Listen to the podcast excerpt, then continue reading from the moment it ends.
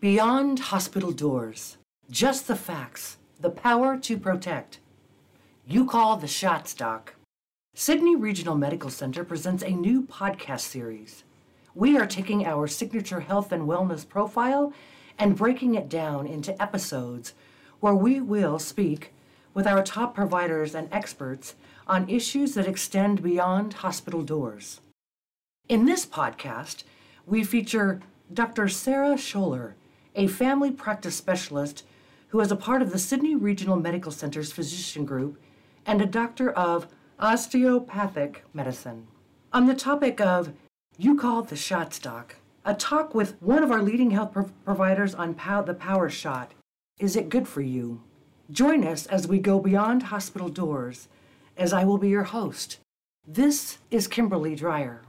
Dr. Sholar, you have an amazing record and a practice not only with the baby population, but all the way into the teen, adolescent, and older adult American population. In our topic today, we want to review with you and dispel myths, rumors, or fears regarding immunizations and explain herd community immunity. Welcome, Doctor. Thank you. Um, before we begin, do you know the answer to this definition? Blank is a simple, safe, and effective way of protecting people against harmful diseases before they come into contact with them. Yeah, so I'd say immunization and vaccines. All right, wonderful. What can you tell us a little bit about this whole entire topic before we begin? It's definitely become a hot topic in the last um, few years, and you definitely have a lot of people on both ends of the spectrum. Um, but then you also have a lot of people who just don't know and want to learn as much as possible about them. So this is going to be very helpful. For sure. We want to focus primarily in this podcast on debunking the myths, and there are so many.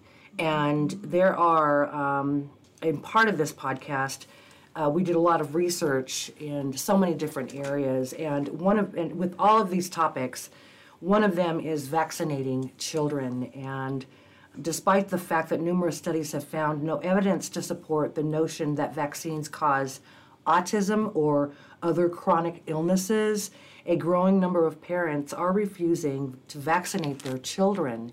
And I could go into length about different scenarios, but let's talk about that first myth well baby shots, do they cause disability or cause the baby to be autistic? So no, they do not. So back in the er, the late 90s, um, there was this doctor from London, Dr. Wakefield, who did this study, um, and he came out and published it in this journal that said uh, the MMR vaccine specifically caused autism. And so there was obviously and understandably a big uproar both in the scientific and the um, the parental communities that this shot that we thought was once safe was no longer safe, and now we have this answer to why people have or why kids have autism.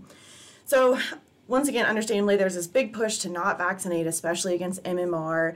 Um, all the while, all the scientific community started researching into this very, very heavily. So it was found that Dr. Wakefield's um, initial research was actually quite flawed. So there was lots of conflicts of interest. There was even some falsehoods in his actual study. So this um, allowed the Lancet, which was the actual journal that published his research, to retract that paper, saying that it was not a true um, study and that people were not to listen to it. Dr. Wakefield actually even lost his license over this. Wow. And then since then, there has been numerous, numerous studies saying the exact opposite opposite that the MMR vaccine does not, and there is no correlation between MMR vaccine and autism. So, once again, MMR vaccine or any vaccines for that matter do not cause autism. And I think the whole goal is focusing in on re educating that myth and helping families and their loved ones to move forward and not to be in fear. Mm-hmm. Um, here's another question a myth infant immune systems cannot handle so many vaccines. Yeah, that's not true either. You know, the uh, cells in our immune system are millions and millions of cells, and the cells that we introduce or the uh, antigens that we introduce through vaccines are so small in comparison um, that it doesn't even come close to being able to overwhelm the baby's immune system. So your baby has a very efficient immune system that can both do its normal job and ramp up to help protect your baby against these diseases we're, we're vaccinating against. So they can definitely handle it. So there was a study again conducted in 2010 in California, and just to kind of follow along with that answer, Uh, there were close to 10,000 cases of whooping cough more than one year since the whooping cough vaccine was introduced in the 1940s. 10 of the infants too young to be vaccinated died of whooping cough during the outbreak. The CDC warned that infants like these will become more frequent and harder to control if vaccine rates continue to fall.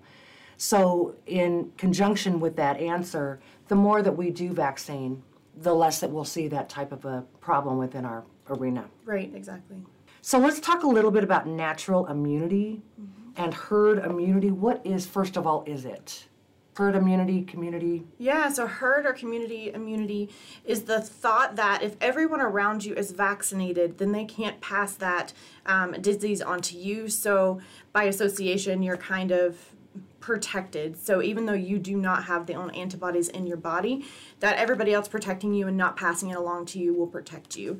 The problem with declining vaccination rates is if the vaccination rates decline, the disease prevalence increases, so more people around you actually can transmit the disease to you, so you're no longer protected. So, you know, we have a big thrust uh, in this era of people coming across the border, coming into different parts of the country, including Nebraska.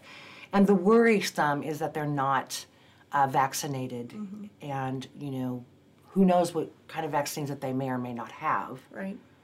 So the goal is to maintain the discipline in getting vaccines from it, age. Yeah, it definitely is because vaccines have even eradicated a lot of the old timey, if you want to say, um, diseases that we used to see, like measles, like polio. You know, we haven't seen them. So the thought is that, oh, you know, we're not seeing these, so why do we vaccinate against them? Well, we don't see them because we vaccinated against them, because, you know, they're not, we're not transmitting them and we're not getting, you know, actually active infections with them.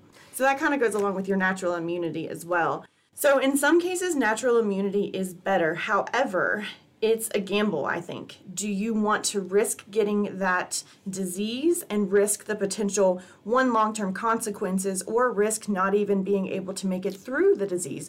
A lot of these diseases are deadly, especially to the young babies.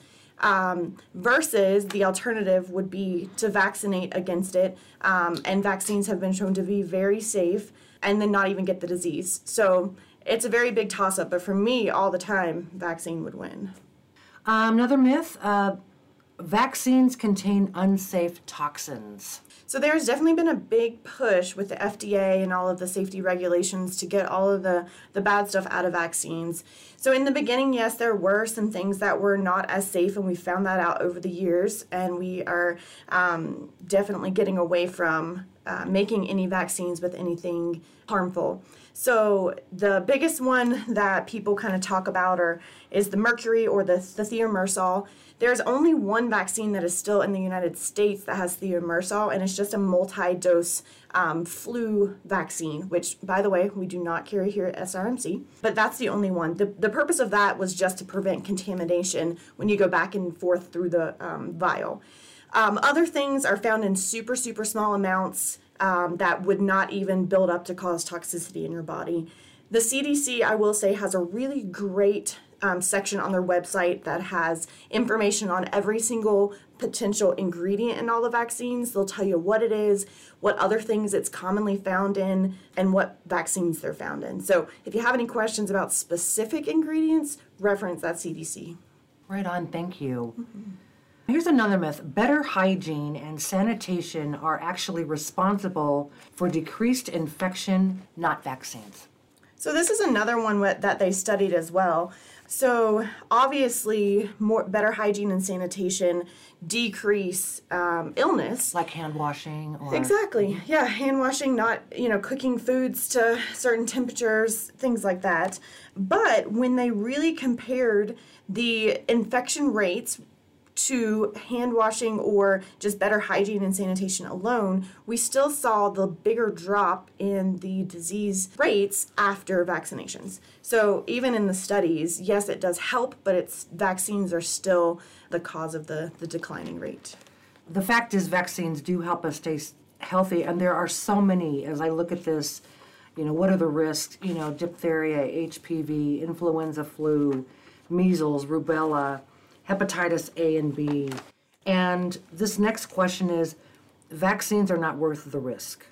So, similar to my answer before, um, if you look at the risk of getting or the risks of mor- morbidity and mortality, meaning death and major chronic illnesses and conditions associated with actually getting some of these diseases compared to the risk of getting the vaccine, it's a no brainer you know, the risk of having a severe allergic reaction uh, to a vaccine is they quote it normally around one case for every one to two million injections, compared to some of these other, well, definitely some of these other ca- uh, cases like whooping cough and MMR, right. measles. They killed lots and lots of children when they were very prevalent before vaccines. So. I definitely think that vaccines, you know, it's I don't really think it's a, a super big risk. So I would say take the vaccine over the disease. Vaccines can infect my child with the disease it is trying to prevent. So there are very few vaccines that actually have um, a live virus in them. So unless you have a live virus in the vaccine, there is zero way that you can get the actual disease from the vaccine. Even with the live virus vaccines, they're called attenuated or they basically cripple the vaccine or the, the virus or whatever part of the um, virus or bacteria that they're putting in the vaccine so it doesn't cause the actual disease. So that's not really true either. Now, some people do have symptoms after getting, say, the flu shot. I hear a lot of people, oh, I got the flu after the flu shot one of two things happened. Either you already had the flu and you weren't showing symptoms yet, and just a day or two after, it was just a coincidence. Or two, you are showing signs that your body's making the appropriate immune response. Um, some people can have some body aches, some people can have a low grade fever, but that's just showing that your immune system is ramping up and doing what it's supposed to to counteract that vaccine. That makes sense, mm-hmm. for sure. Another myth we do not need to be vaccinated because infection rates are already so low now in the United States. So that's kind of going back to the herd immunity and natural immunity. Once again, it's so high and we don't have these diseases because we've been vaccinating. So if our vaccination rates decline, then the diseases are going to increase and then we're going to start seeing more and more of them. So the way to keep these disease rates low is to continue vaccinating. So I know we've all probably heard of the cases of measles and whooping cough yeah. in California over the last couple years. Even cases of polio are starting to increase yeah. now because of the trend to not vaccinate. Once again, these were diseases that were very few and far between um, previously because of vaccination rates and are now starting to reemerge because there's been this big trend to not vaccinate. So that's kind of firsthand why this is a, a total myth. Some final thoughts as we narrow down into uh, this podcast. Now we, you know, I want to talk a little bit about the TB vaccine for children. Can you go into that at all? So our country doesn't offer that. Um, I know countries over in like Africa, places like that, offer that vaccine mostly because of the prevalence of the of tuberculosis over there. There is not one for an adult. I know that, um, but it's not something that we routinely give here. And then there's talk a little bit about also, Doctor, about future vaccines and a new generation of cancer vaccines. Do you have any comment on that? I think it's very um, interesting and exciting research that's going on. Um, I know specifically with the new vaccines, the mRNA vaccines, they're really looking at that technology to do the, the cancer vaccines in the future. So there's a lot of cool scientific stuff coming up, and I think we're going to see some major advancements in the near future. I think it's all exciting, mm-hmm. actually. Any final thoughts, any additional resources for our listeners? Yeah, so I know the CDC is a really great resource for patients um, and parents. They have a plethora of information on there cdc.gov backslash vaccines backslash parents. So it has a lot of really good sound scientific evidence. I would definitely say do your research, especially if you're skeptical about certain things, but make sure your sources that you're looking up are good scientific sources. Don't look to Facebook, don't look to TikTok. Really look at those scientific sources, and CDC is one of the great ones. The other thing is don't be afraid to talk to your doctor about it too. You know, I have multiple conversations a day about vaccines for people. We're not going to judge you if you don't want vaccines. You know, we want to talk through why. What's what what are your fears? What are your concerns? We're not here to, you know, sell you anything. Our goal is to take care of your kid the best we can. So really have that conversation with your with your provider. Get the facts. Vaccines help you and help us stay healthy. Call your MD today for any questions or concerns with vaccinations. Thank you for listening. Stay tuned for our next episode of Beyond Hospital Doors. To learn more about Sidney Regional Medical Center and services offered, visit us on our Facebook page, or you may call us at 308 254 5825. Thank you for your time and thank you for your continued support. This is Kimberly Dreyer.